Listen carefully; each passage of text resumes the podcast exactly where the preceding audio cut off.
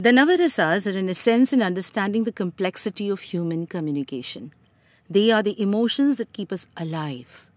While many of us are comfortable to let them flow freely, there are so many of us who find it difficult to express our emotions, leading to strained relationships, pent up anger, and loads of anxiety. Inspired by the Natya Shastras that talk in detail about the Navarasas, scholars including Bharata, who belong to the 2nd century BC, indulge in great literary details about these emotions. These stories that portray each of the rasas have been chosen from the Mahabharata and have been integrated in a continuous, cumulative, and inclusive narrative for us to be able to relive these emotions and connect with them. This story on the Raudra Rasa unravels the agony of such emotions. This is a story of the desolate and increasingly desperate Amba who was driven by revenge for the way she was treated the way she was kidnapped and then discarded until she finally became Shikhandi to avenge that which scarred her life forever. Why was Amba seeking revenge? Did she just want justice? Did she seek to punish anybody other than Bhishma? Was she at any fault at all for all that had happened to her? Well, these are the questions that we will find answers to as we dwell into the story of Amba. A long time ago, the prosperous and undefeatable kingdom of Hastinapur was ruled by the statesman of the Kuru clan. He was the elder brother of the grandfather of both the Pandavas and the Kauravas and the caretaker of the kingdom. Born as the elder son of the illustrious King Shantanu and the river goddess Ganga, Devavrata or Bhishma as he was now known is the central pillar in the story of Mahabharata. It was he who influenced the turn of events at every stage by his various acts of commission and omission that paved the destiny of all those who crossed his path. The story of Amba is one such example. The king of Kashi, known as Kashya or Dharmambara, and his wife Swaragandhini had three daughters Amba, Ambika, and Ambalika. When the three princesses came of age, the parents decided to organize a Swayamvara for them, as was the practice in kingdoms in those times. The news of the Swayamvara spread like wildfire, and when Bhishma heard the news, he decided to participate in it so as to be able to win these princesses for his half brother Vichitravirya. As a caretaker of the kingdom and a mentor to his stepbrother, it was his duty to arrange for the future heirs to the throne of Hastinapur as he had promised to his stepmother Satyavati.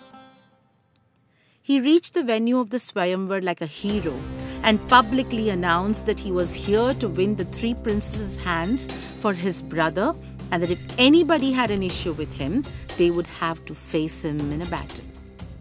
There was an outrage amongst most of the kings.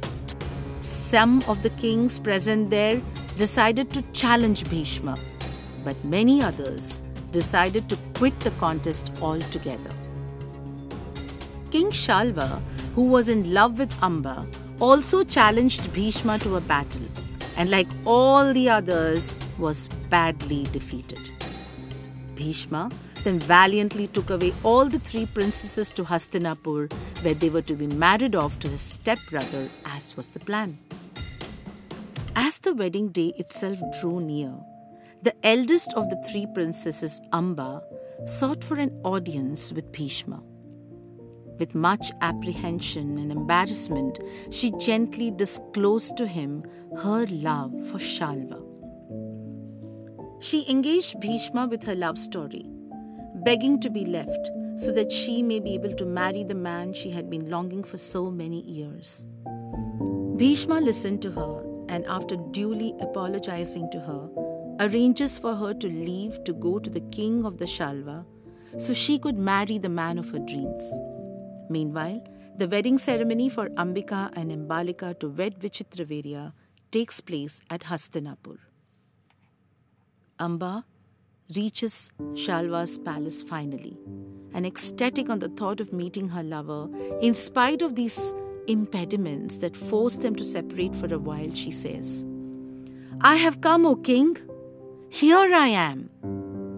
She waits for him to take her in his arms and make her his queen. But Shalva refuses to marry Amba, as Bhishma has already defeated him at the Swayamvara when he was challenged.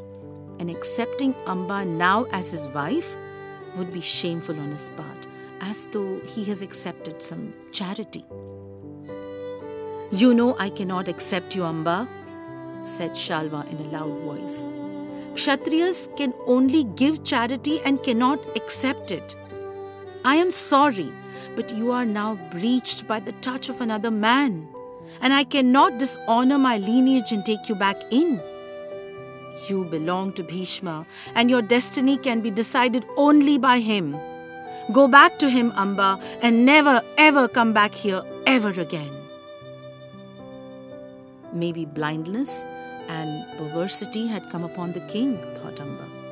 Perhaps he was mortified by his defeats at the hand of Bhishma or perhaps he was indeed an unknightly man, and Amba had done ill to trust him and love him. In any case, he proved utterly unworthy of the great and faithful love of the beautiful princess.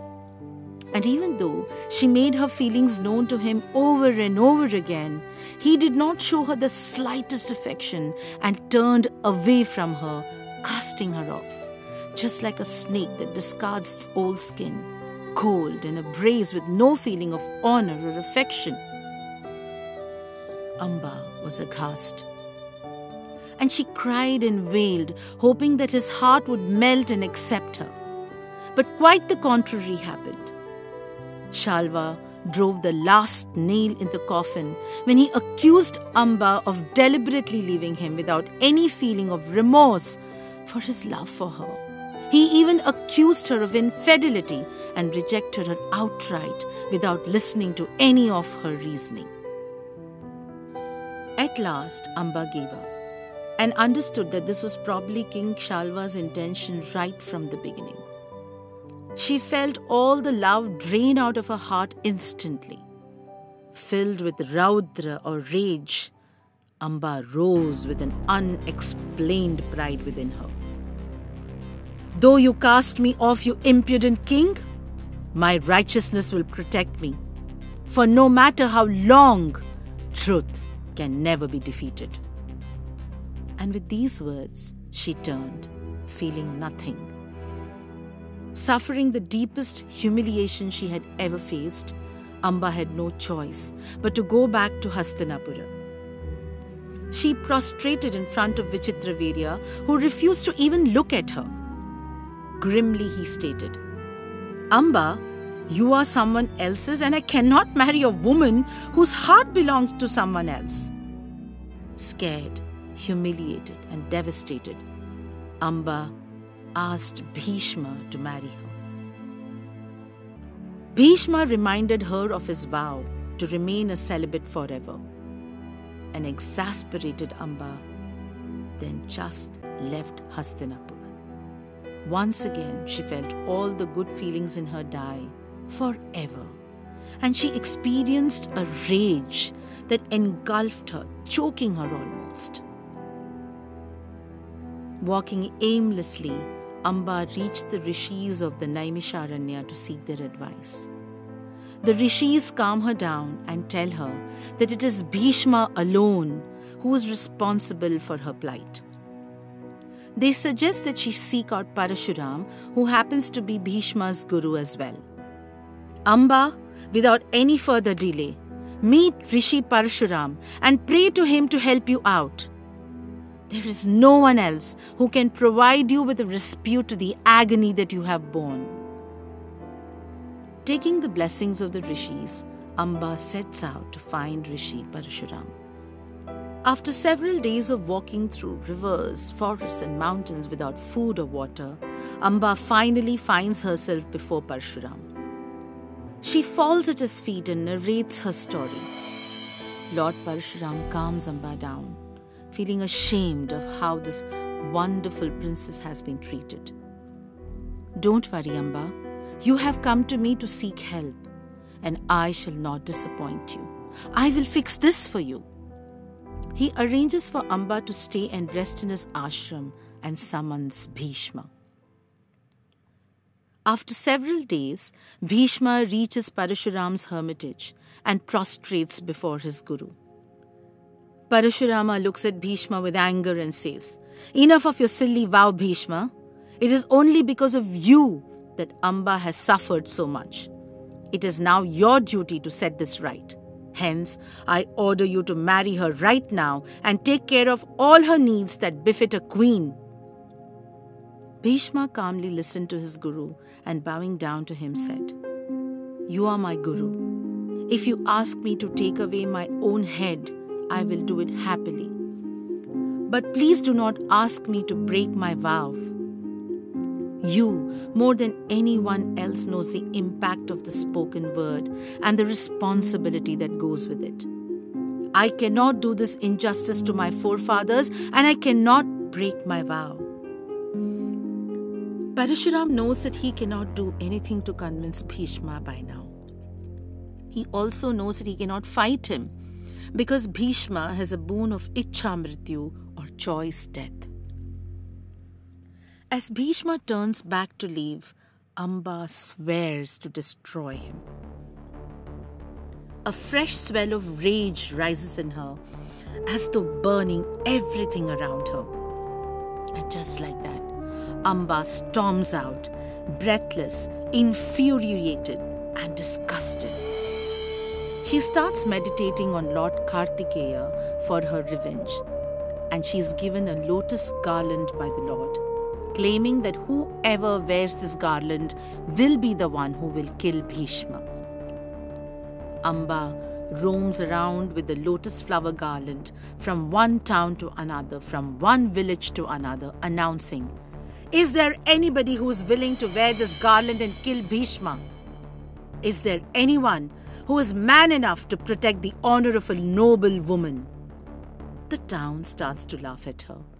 People mock her, but nobody is ready to help her. Dejected all over again, Amba seeks out Lord Shiva and decides to perform severe austerities to get what she wants. She moves into the deep Himalayan mountains and silences herself with meditation. She sits on snow clad peaks. She goes into a deep state of sadhana, meditating on Mahadev. She forgoes thirst and hunger and meditates upon his names for months on end. Slowly, the beautiful young Amba's body has wilted down to just bones. Pleased with her devotion, the Lord appears before her and asks her to wish for a boon. O Lord, I seek nothing else but the death of Bhishma. You must kill Bhishma for me.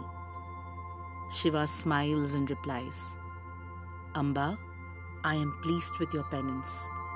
I would have been happier if you had asked me to grant you a wish that would help and nourish and create for everything and everyone around you.